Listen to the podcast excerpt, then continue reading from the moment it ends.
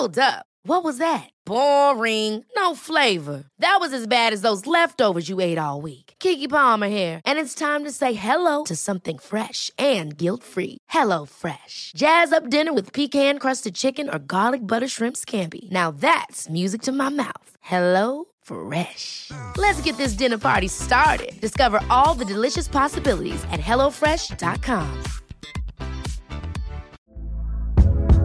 Hey there, it's Michele Norris. I'm host of a podcast called Your Mama's Kitchen. When I travel, I'm usually looking for a way to find a taste of home when I'm not at home. And one of the things I love to do when I am at home is entertain. And Airbnb allows me to do that. When I was in California recently, I rented a house that had a great kitchen. And when we were sitting around the table, we we're all thinking, we're in someone else's house. Someone could be in all of our homes as well.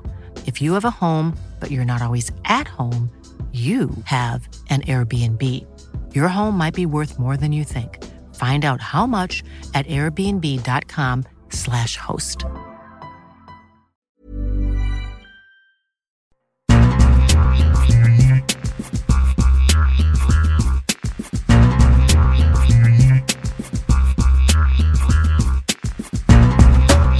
You're listening to the World Soccer Talk podcast, the only podcast about watching soccer on TV and online. Welcome to episode 163. Coming up on this week's show, which soccer networks are showing what? CBS dive in, dives into Liga MX, how FIFA 20, Football Manager, and Subbuteo are helping soccer fans cope winners and losers of the coronavirus suspending soccer leagues. Plus, we have letters from you, the listeners, in our mailbag section. I'm Christopher Harris, aka The Gaffer, alongside Kartik Krishnaiyer. Kartik, uh, what a week it's been. It's uh, a week ago we are on this podcast talking about. Um, the, the, the threat of leagues being suspended. We were talking about uh, the possibility of uh, the Premier League and Major League Soccer suspending the leagues. Um, little did we know, in looking ahead, was that every major soccer league, sports league, practically uh, around the world has been suspended. The only two that I know of that are um, still playing uh, are the Turkish Super League and the Australian uh, A League, A League, and actually the W League, the, the Women's League has the final this this weekend, and and that's it. Every, everything else has been suspended. Uh, uh without going into, uh, we're not going to make this a show about coronavirus. Uh, we want to focus it on watching soccer on television. Um, and uh, all all the implications and ramifications and changes that have happened in the past week, and, and looking to the future at what what might be happening. But this is crazy. It's just turned the whole world uh, upside down. Yeah, and the succession of, of leagues canceling and, and, and making uh, decisions w- w- was rapid, and we couldn't keep our heads around it on uh, on Thursday and Friday a- after we recorded the show. And, and, quite honestly, Chris, I mean, you got off Twitter for half an hour or an hour, mm-hmm. and you missed something. You missed some league making some decision. But what's been interesting this week is that there's still been uh, a lot of content for programs like ESPN FC and for programs like Guardian Football Weekly, uh, because there and and uh, BBC Football Daily, because there's so much conversation about uh, where do we go from here and what are the possibilities and what are the scenarios, and then UEFA, of course, on Thursday, uh, excuse me, on Tuesday, uh, shelved uh, Euro 2020, moved it to, to 2021, but still uh, out of that meeting, I think, very inconclusive. They did not give us a roadmap for the Champions League and Europa League finishing, and they did not give us uh, any clarity on the on the finishing of the domestic leagues. Besides saying they need they want them done by June 30th, I know that's because of player contracts, number of player contracts. Let's just take Chelsea for example. Both Olivier Giroud and Willian uh, can walk on a free technically on June on July 1st. Uh, but who knows if there has to be some sort of revision to player contracts because I uh, think it's highly unrealistic to think you can finish uh, the domestic club seasons and European club competitions by June 30th. I, I just don't think it's possible. Yeah, and there's been a lot of reports uh, in the media just in the last 24 hours about um, the possibility of playing behind closed doors, uh, the possibility of uh, you know the Italian uh, FA chief saying that uh, he thinks the season will be finished by the end of May. Uh, lot, lots of things being said, but but we'll get to that in the news and, and uh, TV news and streaming section because there is a lot of uh, developments in that area. But before we go to that, Kartik, um, not a lot of soccer to watch from this past week, but there have been games. I mean, there's been um, I mean, so for, for me personally, I've watched more soccer this week from outside Europe and the United States than probably what I've ever done before. Uh, a healthy dose of um, soccer from, uh, watched the Liga MX, uh, soccer from Argentina in the uh, Copa de la Superliga and the Turkish Super League. And uh, just some general observations watching these matches. Uh, all of the w- ones I watched were played behind closed doors. Is number one is that um, even though these games had no fans in the stadium, number one is that the players didn't uh, hold back at all. Uh, even during these games, it, it, was very physical. It was, you mean, both teams going at it. There, there was no kind of okay. Let's let's slow down. Let, us just. There's no one watching really, so that let's kind of play half-hearted. There was none of that. Um, the second thing is that um, even though there's no atmosphere in the stadium, it's the first time really, unless you've gone to, unless you've had a you know a seat in the, fr- the front row or first row of a soccer stadium, but it's the first time really that we, the soccer fans, have had a chance to listen to the soccer players on the pitch uh, during a professional game, and just hearing. Of course, yes, we know that they, they talk throughout the match in terms of you know helping each other uh, out and all sorts of things they were saying in terms of uh, you mean man on etc. Um, but it, it's it's it's really refreshing in a way to hear how vocal they are. But even in some games, I think it was the PSG game against Dortmund, uh, well, a couple of weeks ago now, and uh, after PSG scored one of the goals, I, I think some of the players were like, "Goal!" They had a, like a Spanish goal call, "Goal!" And, and, and, that was really refreshing to hear. That's something you you would never hear normally during a match. Um, what about you, Kartik? Did you watch uh, any of the, the, matches behind closed doors, and did you have any uh, interesting observations? Yeah, Wolves uh, Olympiacos was interesting. I mean, it was behind closed doors in a sense. There were actually, uh, I think, about 40 Olympiacos fans allowed in and, and, a handful of Wolves fans allowed in, but it was still behind closed doors. That was an actual, actually a very good match, and that was the final match uh, in European club competition before everything got wound down. Uh, Chivas Monterrey, uh, which uh, and, and, we'll get into it in the news section with CBS, But uh, that that was very uh, that was a very interesting match to watch. I always like watching Monterrey. They're an, an open team. They play exciting football. Uh, Chivas has not been so good to watch the last few years. If you could watch them at all, right in this country, at times you couldn't. Um, but uh, yeah, there wasn't much. Uh, uh, much else I was able to watch. I did watch an awful lot of the um, of the series that were uh, that were thrown on as, as replacements. I watched a good chunk of Liverpool Manchester United again uh, on NBCSN. That was thrown on uh, as a replacement for one of the live matches that was originally scheduled, Premier League matches. I did watch a, dated studio show from earlier in the season with Rebecca and the two Robbies, Rebecca Lowe and the two Robbies, uh, which uh, had no applicability to today, but uh, there's still always interesting things I pick up from the NBC studio. Uh, watched a lot of ESPN FC. We can get into that later. That that was all news related and rescheduling related. Soccer Box with Gary Neville, which is a show I've recommended previously on uh, this podcast, Chris. Uh, NBC ran six different uh, six different shows of, uh, over the weekend and, and uh, into Monday, and I taped them all. I've watched them all now, and I cannot recommend this enough. If you just like one classic Premier League matches and two analytical discussions with former players, because uh, I don't I don't know that there's another show like it, uh, at least in English, uh, in, in, football, and, and I'm very appreciative that NBC now is repeating all of the old soccer boxes. We get one every like three or four weeks on NBC. Now it looks like they have the inventory of shows from Sky that they're just uh, uh, dropping uh, on uh, on TV. Yeah, this weekend there's um, on Saturday. I don't have the times in front of me, but I do know that uh, they're going to be showing a bunch of soccer boxes. I think it's on Saturday morning. I think pretty early, like seven o'clock in the morning. Um, but yeah, and actually, we, will have a, a, schedule posted at worldsoccertalk.com um, in the next 24 hours, which will have a preview of what's on this weekend because there are a lot of games that are being played. And and that's the strange thing, Kartik, is that uh, as this pandemic spreads, um, and you mean we're practicing, you mean quarantining, uh, social distancing, self isolation, a lot of these terms that uh, you mean now just seem to be very natural and very common. A week ago, you mean we probably you know, two weeks ago, we'd probably think you were crazy if you were mentioning these words in just general discourse. Is there are a lot of games being played. The one thing for me, though, too, I mean, I, I, I watched maybe I don't know, maybe maybe ten games or, or twelve games over this past week, uh, all of them behind closed doors.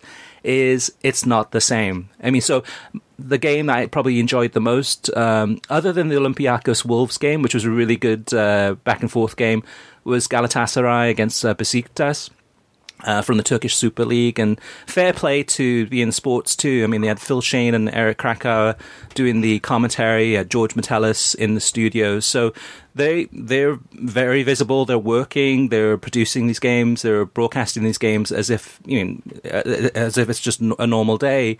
Uh, this game was a nil-nil game, but it was a it was an entertaining game. I enjoyed it and um, Club Atlas against Toluca. Watched this one to do an extra with uh, Nico Cantor and Chris Whittingham uh, in the English co- uh, commentary. Enjoyed that one too. But overall, it's just not the same. It it, it is. Um, the the the so- it, without the fans, without the you mean just the the you mean just the the intensity, the excitement, it does have a huge impact. It, it, it makes it a completely different viewing experience and um, yeah, it, I, it, it's surprising that when you don't have the fans in the stadium, how much of a difference it does make. Yeah, I completely agree. Uh, and you had said this a week ago on this show, or maybe it was two weeks ago when we uh, when we first uh, were going through Serie A, playing uh, completely yep. behind closed doors. And I said, "Well, no, no, no. It's it's it, it, people will still watch it. It's still the same." I had a hard time, honestly, watching a few of these matches because of that. Uh, Chivas Monterrey in particular, because that match would normally be one where the crowd is very, very uh, lively, very into it. Uh, Europa League matches, maybe, maybe not. Although Olympiacos always Greek crowds are kind of crazy, so you know, we missed out on that with that match. So yeah, I think unfortunately that's the case, Chris. It's also unfortunately something we're going to have to get used to because, of, and, and, we're going to get into this in the news section, but there are some leagues that are more reliant on TV money than on gate receipts, and then there's some other leagues that are the opposite. So uh, the ones that are more reliant on TV money than gate receipts, I think are probably right now plotting a course where they can try and forge ahead and resume their seasons earlier in, in front of closed doors, and and that would be most of the leagues we we love in Europe. So uh, uh, stay tuned. We might be seeing a lot of closed doors football in the next couple months. Yeah, so the, let's move to that then, Kartik. Let's move to the TV streaming news, and let's start off with the first uh, few items of some of the big changes that are happening, and uh, which roll right into what you just said. Yeah, so uh, Euro 2020, as I'm sure everyone knows now, has been moved to the summer of 2021, uh, July, uh, June 11th to July 11th. The subsequent fallout is the women's Euros reportedly might be moved to 2022, to the summer of 2022. I'm also told, and this hasn't been widely reported, I, I don't believe. I'm also told that there was a consideration to move the Euros to January of 2021 to run alongside the African Cup of Nations and then to just have the major European leagues break then. Uh, because they're already losing players to the AFCON, uh, which they do every. You know, this is a frequent complaint, right? Uh, every, every, other January they lose players, so uh, that that was uh, strongly considered because also I think nobody's talking about this, Chris, other than it seems like me. There will be a massive disruption to the calendar a couple of years down the road when we have a Winter World Cup in Qatar, and the seasons um, are, are, are, will not will not flow as they normally do the European club season. So I think UEFA considered well maybe we just we just create uh, a, a, a, using that precedent create another break in the winter. They opted not to, but um, I think schedule disruption is something we're going to have to get used to in European leagues the next few years. It's the new normal between this and then uh, the Qatar uh, 2022 World Cup. So again, they they considered moving it to the winter, the Euros. Um, Copa America 2020 has been suspended. It will be moved to 2021. I'm actually not that disappointed by this because we just had a Copa in 2019. I uh, CONMEBOL is trying to shift Copa America to the to even years uh, between World Cups, so the same years as Euros are normally scheduled. Uh, but personally, I think I would rather see a Copa in 2021 and then shift to 2024 rather than 1920 and then four years without a Copa America. So uh, this might actually work out.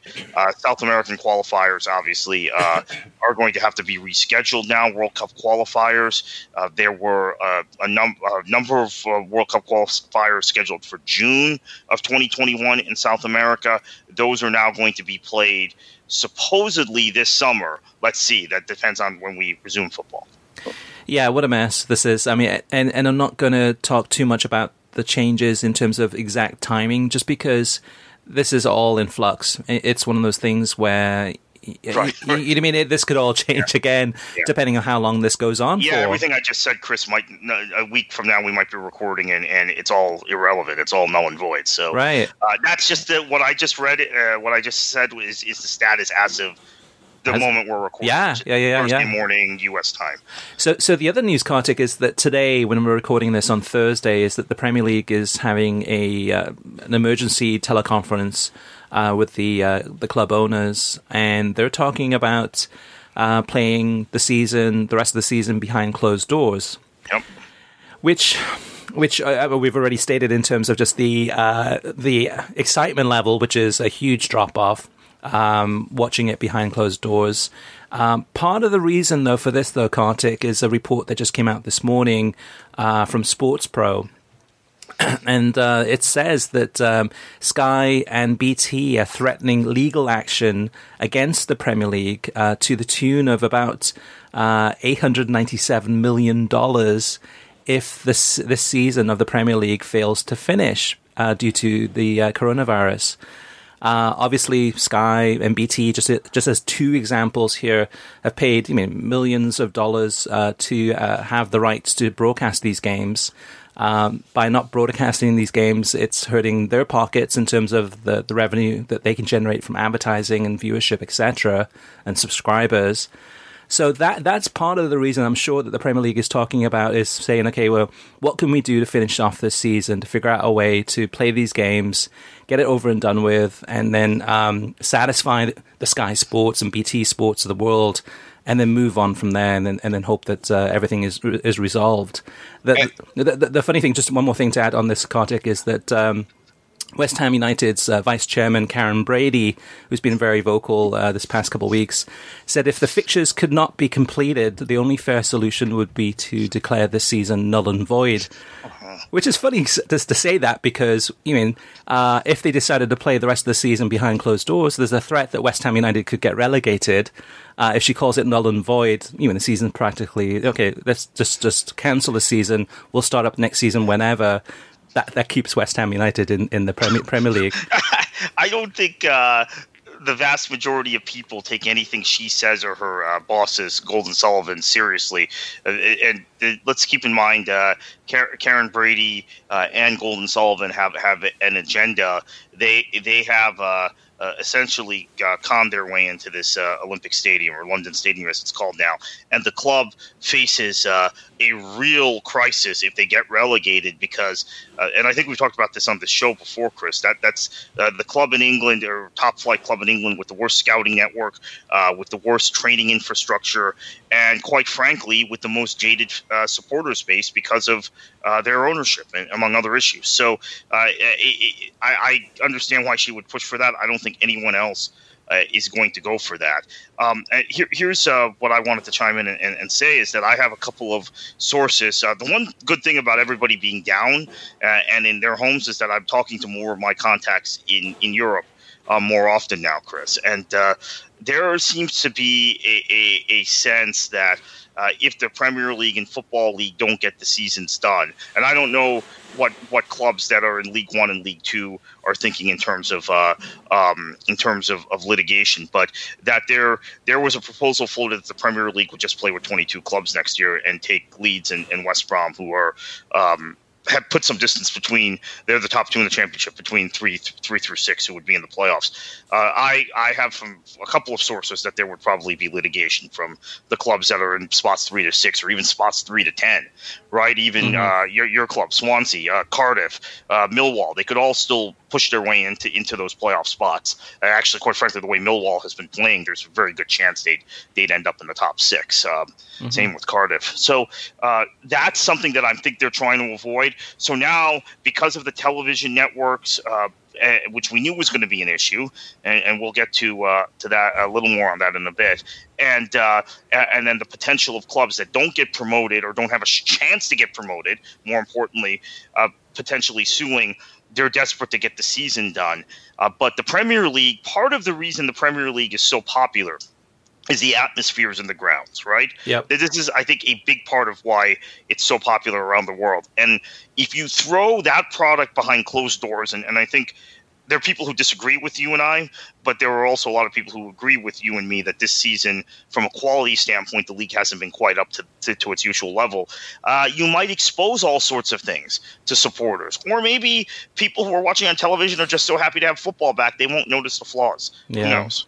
Yeah, I'm not. I'm not a. uh, not behind this in terms of the Premier League finishing the season and play, play, playing it behind closed doors.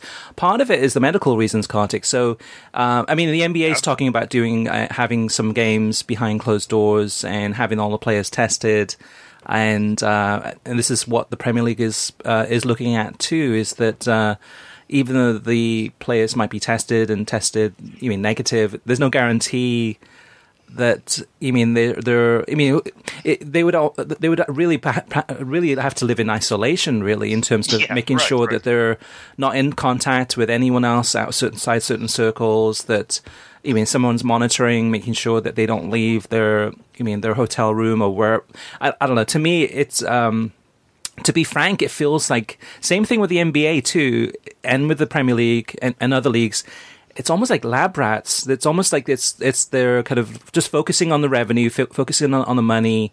And yes, we would like to see games being played. Uh, it's not going to be the same. I don't know. To me, I, I would just prefer uh, the NBA, the Premier League, and other leagues just to take a break and say, okay, let's just take a break for however however long this is going to be. Um, and TV companies, Sky Sports, BT Sports, and others, just calm down. You mean this this is really kind of a, a freak act of God that's happening right now. Um, yeah. Let's not focus it on the money. Let's focus it on what's best for for everyone. Uh, ah, this this is going to be such a mess, Kartik. But I wouldn't be surprised though if um, if the Premier League says, okay, yeah, we're going to play games behind closed doors. We're going to test the players. No one's going to be in the stadium. Um, if they do that, uh, which sounds corny, but in the stadiums, if they had music piped in or kind of crowd noise piped into the stadium, actually may- might make it uh, a little bit more tolerable in terms of watching it and a little bit more. You mean a little bit more exciting, but still, this is a really one of a kind situation in terms of what's happening right now. Um, personally, I'd rather them just just not play it at all, but. Um, I mean, we, we can definitely. I mean, it will come back at some point. It's just uh, I don't think right now is the right time. At, although the Premier League, I wouldn't be surprised if they go ahead and do it. Now, Kartik, as far as some of the winners and losers from uh, the coronavirus, um, if if they can be winners and if they can be losers, there there are some things that are having an impact. Uh, some of the winners. One of the things I would say that uh, in the past week, um, EA Sports, uh, the FIFA video game. Uh, we've had Football Manager that's got a free trial for a one week free trial. We've had Orlando City uh, retweeting uh, pl- people uh, live streaming Subbuteo. There's been a lot of um, soccer being played, um, and it's more whether it's virtual or whether it's even kind of a, uh, even table soccer games or whether it's uh, strategy computer games, whatever it may be. Uh, that's definitely been a, been a winner this past week. I've been surprised though, Kartik, that uh, we haven't ha- heard any announcements about some of the, the video games like, being played on mainstream television, kind of the esports. And I'm sure they could do it in terms of uh, having people in separate studios so that there's not crowds together in the same place. But that's one thing I've been surprised by that we haven't seen or, or heard about yet. I, I, think we probably will. I think that that's uh, inevitable. The longer, uh, so these leagues technically initially suspended until early April. Uh, now we have USL, and we're going to talk about them in a minute. Uh, it, we're in the listener mailbag session. Section we're going to talk about USL, but uh, we, they've now extended their their suspension till uh, mid May. So I think what you're going to have is as these suspensions, which is inevitable, right? I think we all know it's a 60 to 90 day thing now. That uh, you're going to see some replacement programs spring up as there's more time to process this, and I think e-gaming uh, is going to be a big one, and FIFA is going to be a big one. I've seen some Football Manager played uh, on online uh, the last few days. I have to register a complaint people are playing Football Manager in 3D, which I don't do. I still play the old 2D version with the with the uh, circles running around. Um, and in fact, when I when I mentioned that on Twitter, a lot of people were like, "Yeah, yeah, yeah, that's not Football Manager. If they want to play with those fancy graphics, just play FIFA." Um, so some of us are still traditionalists when it comes to old school. Yeah, yeah, even with computer yeah. games. Uh, yes. Another winner, of course, is going to be uh, the streaming services. So whether it's Sling TV, Hulu, Fubo, CBS All Access, Amazon Prime, Disney Plus, YouTube TV, uh, Pluto TV, etc. Um, I'm, I'm, sure you're the same way as I am, Kartik. Um, while it hasn't been as much soccer on as usual, I've been watching a lot of you know, movies, a lot of series, a lot of uh, other content, uh, on-demand stuff, and, and that's definitely a big winner. Uh, the losers. Same here. One quick point. Sure. Um, I think I think what was really interesting was when CBS uh, announced, and I, I know we're going to get to this a little later in the news section, but this I think uh, fits into the streaming thing. When CBS announced the Chivas deal, there was so much more excitement about it than I think there normally would have been because people are like, oh, uh, CBS Sports is a mainstream app. I can just watch a game on there. Um, and I don't think uh, had that had been announced uh, any other week, there would have been quite the, uh, the, the the excitement among fans about it. So uh, that that just lends itself to the fact that streaming streaming is it now. Absolutely, yeah, and something like this too in terms of um, the really kind of the cord cutters, the number of cord cutters uh, over the next month, uh, probably those numbers will increase even more considerably, uh, yeah. even more than they were in the past in terms of people getting just used to watching stuff on streaming. Uh, some of the losers in this, uh, the betting companies. I mean, most of uh, sports have been obliterated in terms of the leagues being suspended. Not a lot of games to bet on. Um, there have there has been a lot of interest in the Turkish Super Super League. Um, it's on beIN Sports. Uh, practically because it's one of the few leagues that's still running. And um, I've noticed that on even on my my, uh, my, Twitter feed, a lot of people asking questions about about um, betting on on Super League. Uh, some of the other impacts. This is something I've thought about, Kartik, is that uh, the long term effects on attendance, even after all of this yes. is over with the coronavirus. So, at some point in time in the future, we don't know where, uh, when that's going to be, but kind of a, a, green light will go off where people will say, okay, now, okay, now it seems to be everything under control. Now it's time to to go back and go back to your, you mean, music concerts, go back to the nightclubs, the bars, the beaches, wherever it may be, and soccer games too. But I think there will be a tendency among some people, a lot of people actually, to hold off on that. Just uh, and and how long that will take before people say, okay, yeah, everything's back to normal now. We can go out there and and not have to worry about this. I don't know how long that'll take because so the long term effects on attendance could could have some big ramifications for um, a lot of sports leagues for sure.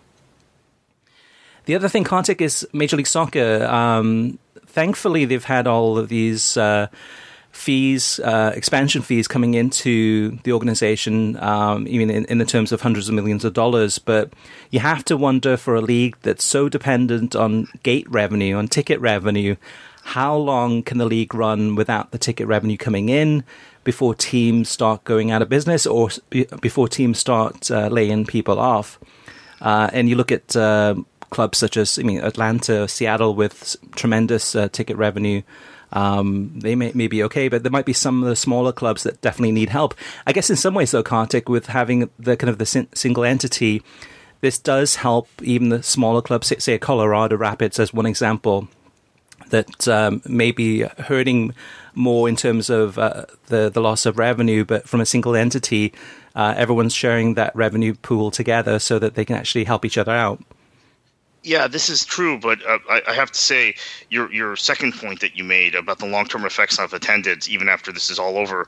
As I said earlier, I'm having more conversations with what I would call sources or other reporters uh, this week than I've had in in ages, really, because people have time on their hands, and that is a ongoing concern. There is a feeling, and maybe this will stun some of the listeners, or maybe some of the listeners are in this camp, that uh, the practice of social distancing or, or people becoming germophobes, mm-hmm. so to speak, uh, might increase after uh, this uh, this phenomenon lifts. So even if 90% of the people who were paying for tickets in the past uh, go back to their old habits. 10% won't. Those 10% will then become television customers of the sport more than they are now, which helps uh, the next TV rights cycles, but hurts attendance. So uh, it would again play into the favor of those leagues, like the Premier League uh, and and others that are very TV driven, right? Mm-hmm. Um, and will hurt those leagues that are used that are that are much more um, dependent on gate receipts. So uh, watch this space. I think that this is something that uh, particularly with our domestic leagues in the U.S., is going to be very damaging. I do not think it is realistic to think that 100% of the people who were previously attending MLS or USL matches or, or, or whatever, NISA, etc., are going to come back after this. There are people who are just naturally going to be um, uh, hesitant and be yep. germophobes, for lack of a better term. Yeah, the the other thing too for Major League Soccer is that this is this is a, a nightmare scenario. This is the worst possible scenario of what's been going on with uh, the season. Just I mean, two weeks old. Uh, now being suspended for goodness knows how long. It could be until who knows the end of the year. Uh, it could be, be, be, played behind closed doors. Um, you mean this? It, and this is really what I'm talking about in terms of the, the nightmare scenario, more so about the TV revenue and the TV rights. So the current deal ends in 2022. Uh, discussions have already started for uh, the next TV deal. So it's likely that uh, 2021 is when the uh, the bidding uh, process will. Well, actually, probably maybe early 2022. The, the process will will start up. Is that um, these TV revenue, uh, these TV companies, these streaming companies are going to be looking at figures. They're going to be looking at how many people are tuning in to watch Major League Soccer. And if the 2020 season is practically null and void, and, and I mean just isn't played, or it's played behind closed doors, and that has a, an impact on the viewing figures, um, that's not going to put Major League Soccer in a strong position uh, during those negotiations and bid- bidding with these different streaming companies. Streaming is good in terms of long term future for this uh, for this league, uh, but the TV side of things is um, where a lot of the money is coming from. So yeah, it, it, Major League Soccer could be one of the big losers in this one, uh, perhaps more than anyone else in terms of just the timing of all of this. Um, the Premier League too. I mean, Premier League's coming up for a, a new TV TV rights deal renewal in uh, 2022 also. So that's going to have big ramifications on them. But there's one other point here, Chris, though, unfortunately, when you talk about TV for MLS. So the resumption of the season might coincide with now a longer run where MLS has to compete with the NBA and NHL domestically and compete with the Premier League and Bundesliga and Serie A uh, and the Champions League, actually, which we haven't talked about yet, Champions League and Europa League from uh, abroad. This could really hurt MLS on television also for this specific season with the resumptions because uh, it, there is now a, a, a good chance that uh, Major League Soccer will not have a respite, that they will not have a period of time when they are not competing domestically against either the NBA or college football slash the NFL. And then they're going to be uh, competing with the Premier League. Let's just take the Premier League as an example because that's the strongest European league on television for probably maybe the entire time they play this season, with the exception of a month, because some of the Premier League proposals have involved having a shortened uh, uh, break between the two seasons, right? Mm-hmm. And, and, and just resuming pretty quickly, having a transfer window, a shortened transfer window, uh, and then uh, resuming. So I think this is going to be particularly challenging for MLS, and, and we're going to see uh, you know, there have been so many theories, and we talked we talked about on the show since we changed the format a couple of years ago uh, about uh, whether MLS uh, suffers because of competition from NBA, NHL, Major League Baseball, and and American football, and then whether it, it's suffering because of competition from other European football leagues. We might get the whole whammy this season and see how strong MLS is as a standalone property when everything else, when there's always something else going on in either the football world or in the sports world. Yeah, one more thing too about this, Kartik, is that uh, with Euro 2020 um, being postponed until next summer, is that will have an impact on Major League Soccer TV ratings this year if MLS does uh, come back. You mean, and say say a month from now they decide to go ahead and start playing games behind closed doors. Is I'm sure Major League Soccer was bank- banking on some of these games being double headers. So you'd have a um, a Euro yeah, 2020 yeah. game that may have been on uh, ABC, maybe say France against Germany or something like that in, in the, the, latter rounds of the tournament, followed immediately uh, with a MLS game on on that same network. And if that Euro 2020 lead in is not there any longer uh, MLS that game has to survive on, by itself. Or even the reverse. So there was a, a situation in 2008 where DC United played the Galaxy, uh, and I remember Marcelo Gallardo, who's become a great manager, right at River Plate, mm-hmm. uh, was the big star of this game. Uh, uh, they they played that on ABC, leading into the Euro final between Spain and Germany, and I remember it got a 1.2 rating, a really really good number. Uh, and we're talking about 2008, which is a year before Seattle joined the league and kind of the league transformed. The, I mean, Beckham was already here. Um, but uh, the league really transformed the year Seattle uh, moved from USL to MLS. So uh, there, there, have been these spikes in ratings when they when they've been paired with the Euros, and, and I think we saw it uh, on ESPN also actually in, in 2016. Now in 2020, you have both uh, MLS and the Euros going back to ABC in some form, uh, or well, the Euros are not going back to ABC in some form anymore in 2020, mm-hmm. right? Only 2021. But there was that potential for a couple of really, um, really good double headers, which, which would uh, record big numbers for MLS. So that that also hurts them, although uh, it does probably help them uh, in the macro sense that they're not competing with the Euros anymore this summer um, or with Copa America, but uh, they'll be competing with other things as we just talked about. So one more loser for me, and that is before I turn it over to you, Kartik, is that I think um, the Athletic is going to be one of the big losers in this one. Uh, this is a uh, you mean a, subscription service behind a paywall that uh, really uh, focuses on sports, and you mean if you uh, think about subscribing to Athletic. I mean, how much news and content is actually going to be behind there? Uh, focus on your sports team or your sports league that you're you're interested in. I mean, most of the news at this point are, are, is is really business news. It's about uh, deals being done, is about negotiations, and and yes, the Athletic would have some coverage of that, but I would um, expect really the athletics to be hit big time by this uh, all these developments with no sports going on. Um, as as far as World Soccer Talk, uh, personally, Kartik, um, we've gone ahead. We, have committed to going ahead and doing this podcast on a weekly basis. Um, there's still plenty to talk about. We are still watching soccer. We are still talking about uh, developments. Uh, about the the streaming side and uh, watching it on apps, etc. Um, the the other thing too with the website is that we've removed all advertising from the website. We have no paywalls on the website. Uh, we've uh, we have uh, tips and help uh, in in in terms of the coronavirus um, things, the five things to do to make sure to protect yourself to. Uh, uh, reduce the threat of, of uh, coronavirus. We've done that too. We're planning on continuing to do the Heart of the Game uh, podcast series with interviews with a lot of the top broadcasters. Uh, we were scheduled to do an interview uh, with Ian Joy last week, but we had to uh, postpone that due to everything that was going on. But so we're, we're, fully committed. We're still going to be here. We're going to be talking each week. We're going to be posting articles on the website. And, and the website, we have the TV schedules of all the games that are on, as well as um, this weekend too, a bunch of uh, reruns of some of the games, uh, as well as the latest news and coverage about uh, the world of soccer.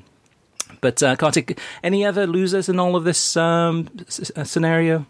Yeah, so there's um, the potential of the Bundesliga being a big loser.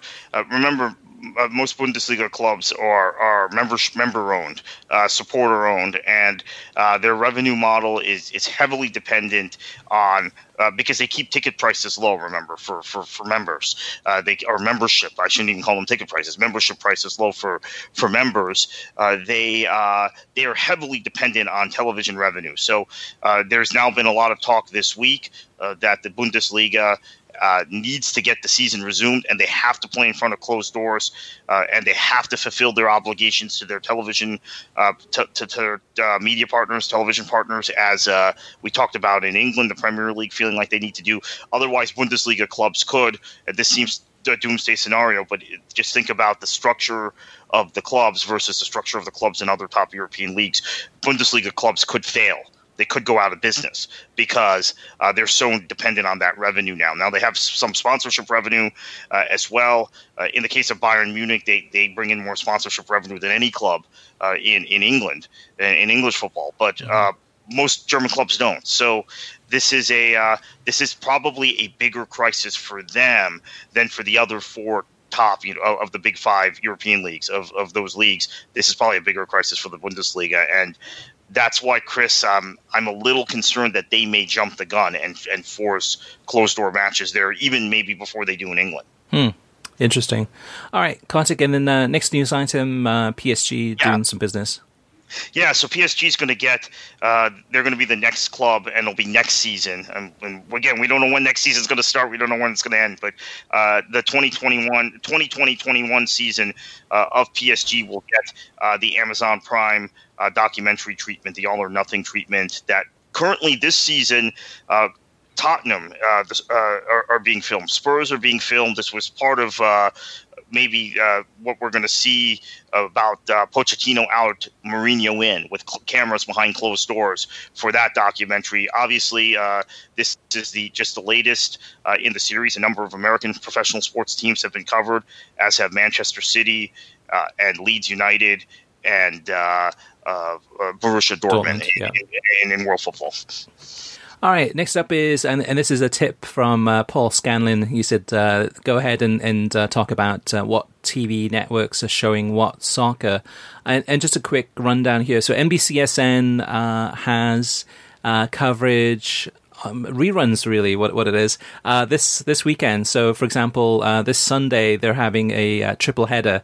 Uh, they're having the Manchester Derby, um, I think from 2017 through to, to 2018. So they have three games on, uh, I think from 6 a.m. Eastern Time.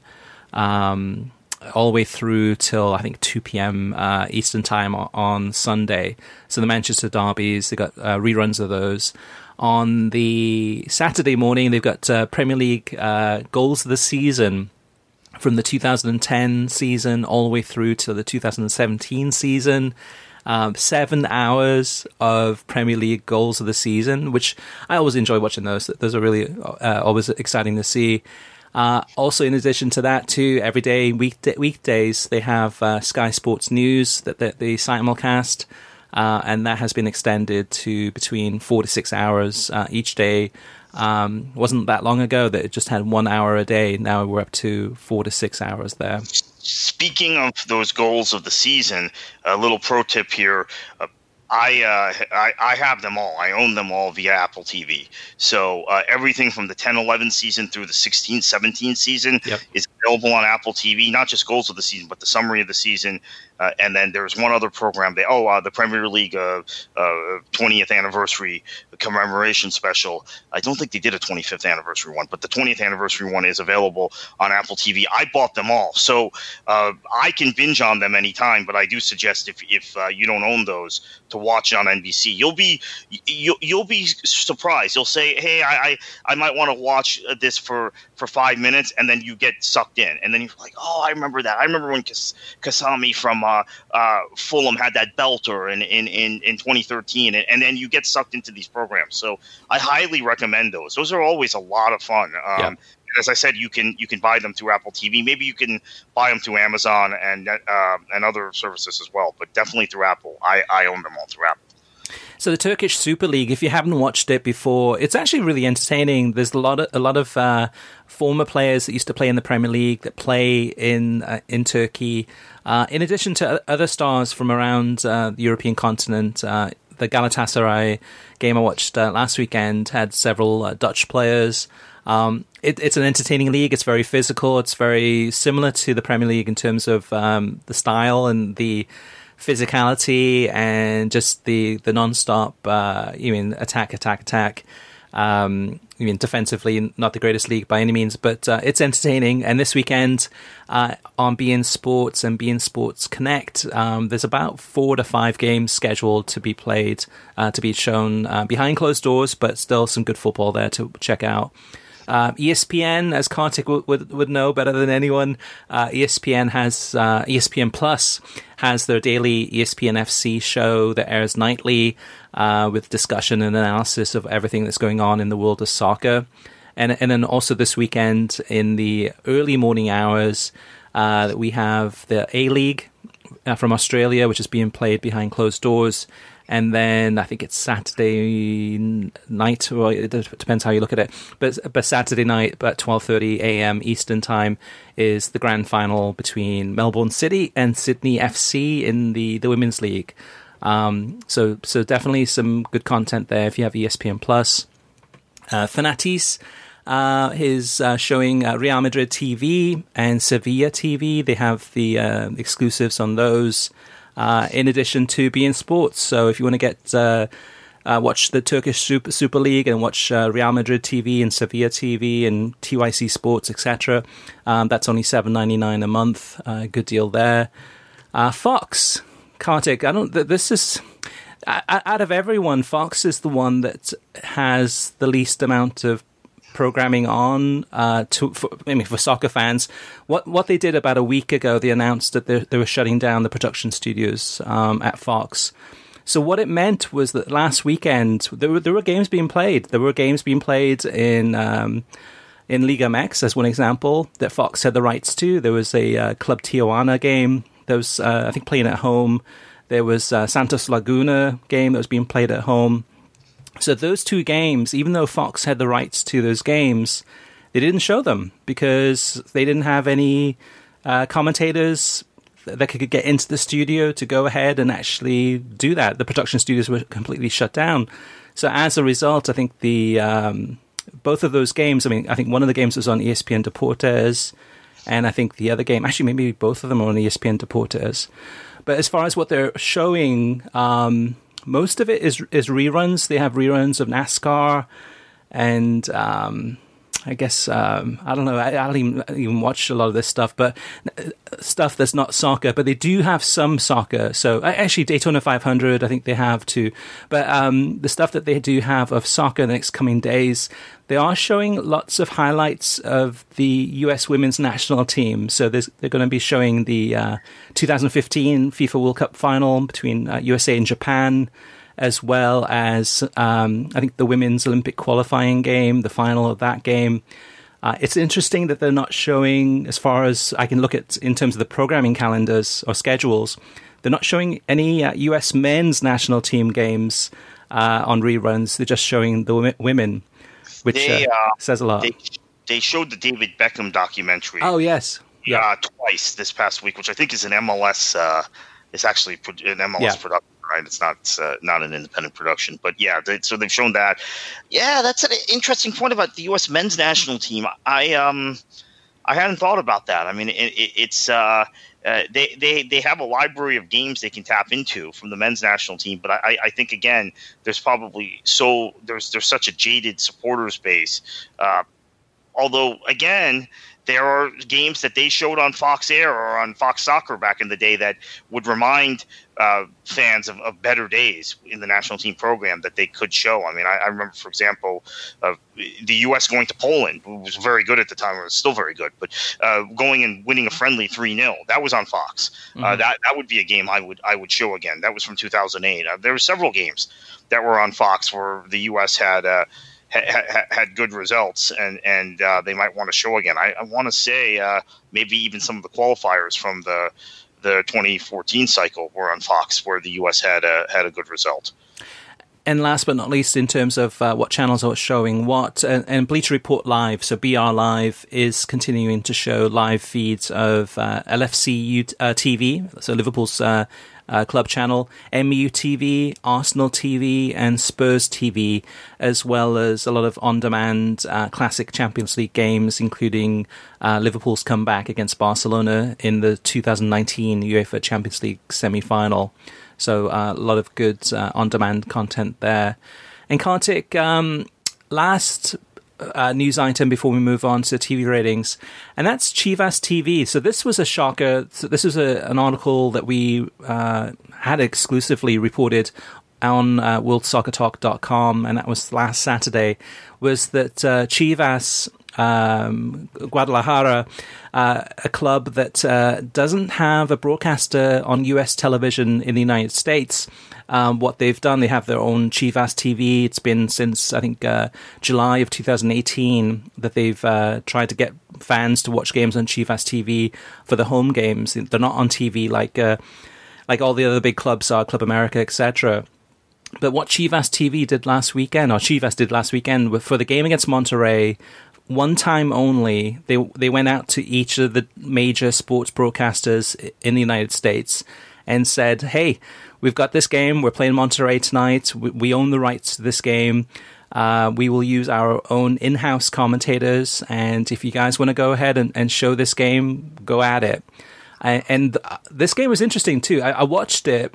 Um, again, behind closed doors, wasn't that exciting? Unfortunately, um, Chivas not the greatest team anymore in Liga MX, but it ended up being on. Let me see, figure out which channels it was on.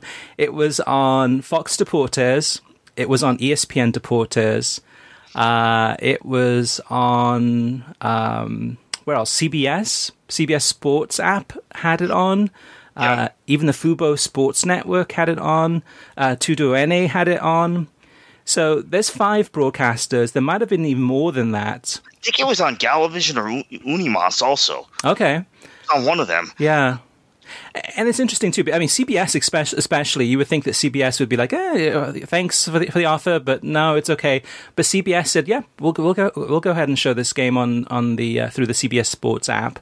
And uh, viewing figures, we don't know what the viewing figures are for this one yet in terms of across all those five major networks. Um, but it was an interesting ploy because I, am sure Chivas is probably th- trying to test the waters, saying, "Okay, hey, let's have our game. Let's let's give it to the uh, providers, the TV providers, and let's see what happens. See if we get one of them to say, "Yep, we'd like to go ahead and get uh, the rights uh, to the the home games moving forward. We'd love to partner with you, or maybe we'll spread this across uh, many networks and do a partnership deal." But yeah, that was interesting. CBS showing uh, Chivas against Monterrey. And then TV ratings, Kartik. Uh, so for this past week, uh, from the world of soccer be- behind closed doors, we did have some big numbers. So Club America against Cruz Azul uh, on Unimas and Tudo NA on Sunday. 1.1 million people watched this game. So it just goes to show behind closed doors, people will still tune in. I mean, it's Club America, so it's massive. Uh, and Cruz Azul, it's a derby.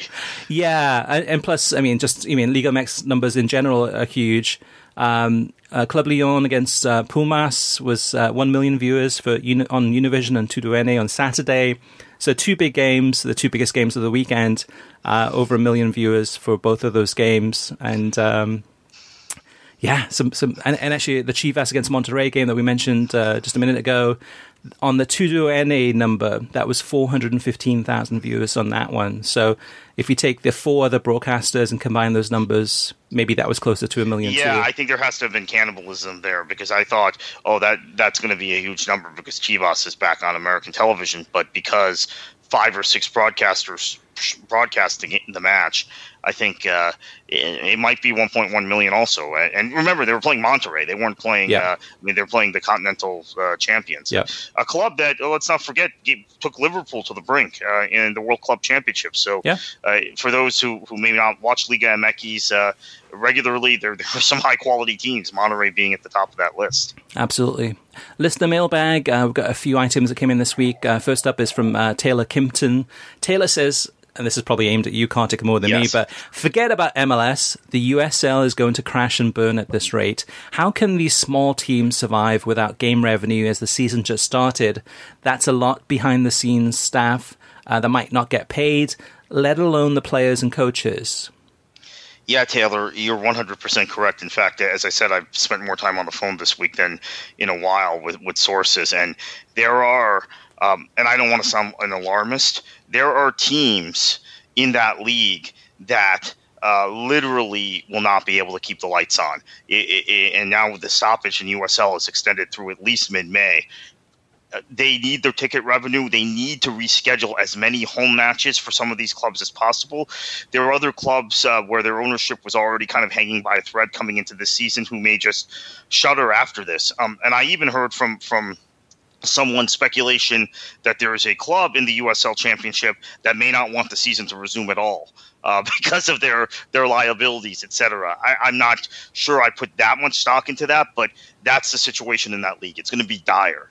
Uh, unfortunately, the longer this goes on, I give USL a lot of credit, and I want to say this again on this show. I said it on Twitter. I give Jake Edwards and Alec Papadakis a lot of credit uh, because unlike MLS and unlike some of these uh, first divisions in Europe, where we're saying, oh yeah, the Bundesliga might have all kinds of trouble, the Premier League, um, for the USL, it's literally life or death. They uh, I, I, think there was a lot of hesitancy to, to, to, do make take the steps they took because financially so many of those teams need this revenue and if they don't have a full uh, 30 plus match season with with something like uh, 14 to 16 home dates for each team. Uh, revenue wise, they're not going to be able to justify keeping staff. They're not going to be able to justify continuing to pay players for these stoppages, etc. So um, I give the league a lot of credit because they made the, the, the prudent public health decision and the decision that was in the public interest, even if it wasn't in their league uh, and their member teams' uh, financial interests. But yeah, it's going to be rough for USL to say the least. Yeah, and uh, I, I, mean, you could say that across many different leagues around the world too. So, I mean, you look at England, you look at the League One clubs, League Two clubs, yeah, same um, thing. yeah, the, the conference clubs, etc. Next up is John, Average Geek, and John says, uh, "Love the last show on the promotion relegation media market. Funny, nobody says anything about market size for college football. SEC football is not in LA or New York, but commands big dollars."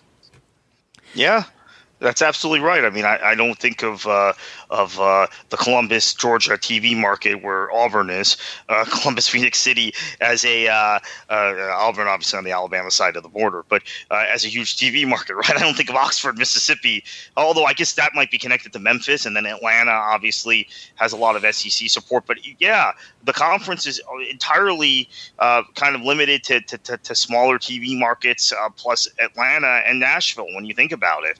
So that's a great point. So uh, these teams they command such a high premium on U.S. television, and they are in the kinds of markets where, in many cases, we wouldn't even have Division three or Division four teams in the U.S. So uh, that's a fantastic point, John. Thank you.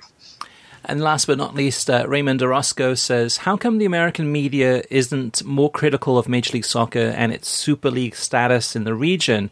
Could you imagine what type of articles Grant Wahl would be writing about the fairness of a North American Super League if the shoe was on the other foot and it was in Mexico that partnered up with Canada, one of the strongest economies in the region outside of the United States, to help maintain its advantage over US soccer? Mm. So something to uh, think about. Yeah, there. something to definitely ponder. All right. Well, we want you to have your say. Uh, you can always reach us via email through web at worldsoccertalk.com, as well as facebook.com slash worldsoccertalk, and on Twitter at worldsoccertalk. Plus, of course, you can post your comments on worldsoccertalk.com.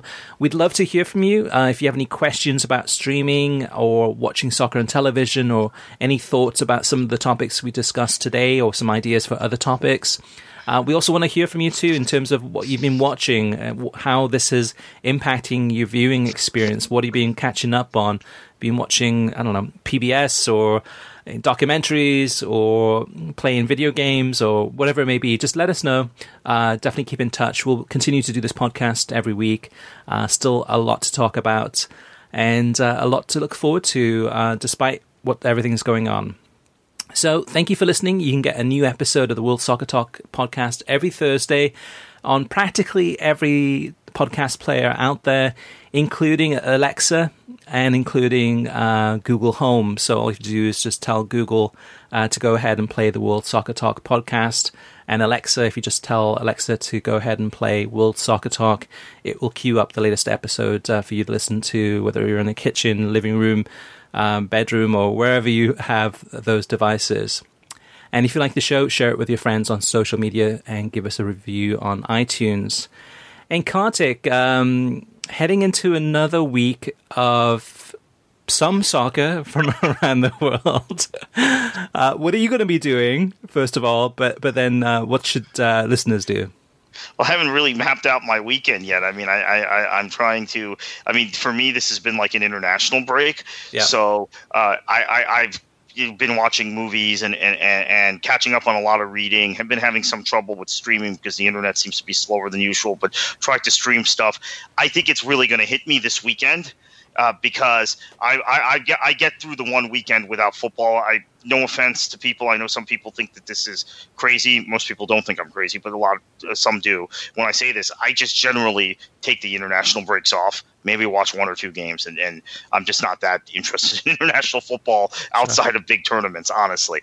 But once, uh, uh, but a second weekend without uh, major club football from Europe or, or MLS or USL, uh, and then a first weekend without Liga MX uh, I, I, think, uh, yeah, I don't, I don't know what I'm going to do. Quite frankly, I mean, I might be going back and watching old games, etc.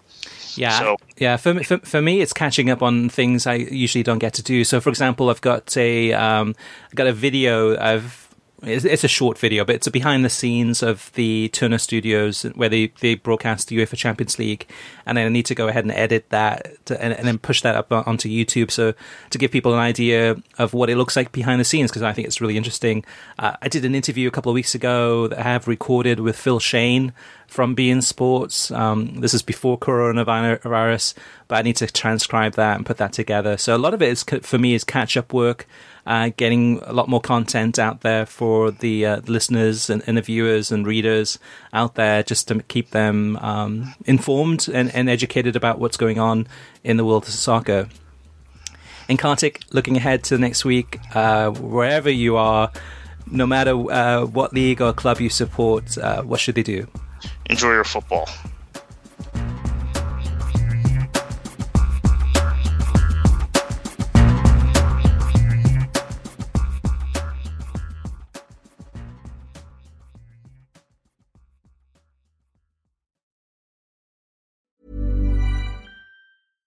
Hey, it's Paige DeSorbo from Giggly Squad. High quality fashion without the price tag. Say hello to Quince. I'm snagging high-end essentials like cozy cashmere sweaters, sleek leather jackets, fine jewelry, and so much more. With Quince being 50 to 80% less than similar brands. And they partner with factories that prioritize safe, ethical, and responsible manufacturing. I love that. Luxury quality within reach. Go to quince.com slash style to get free shipping and 365 day returns on your next order. Quince.com slash style. Ever catch yourself eating the same flavorless dinner three days in a row? Dreaming of something better? Well, HelloFresh is your guilt free dream come true, baby. It's me, Keke Palmer. Let's wake up those taste buds with hot, juicy pecan crusted chicken or garlic butter shrimp scampi. Mm. Hello? Fresh. Stop dreaming of all the delicious possibilities and dig in at HelloFresh.com. Let's get this dinner party started.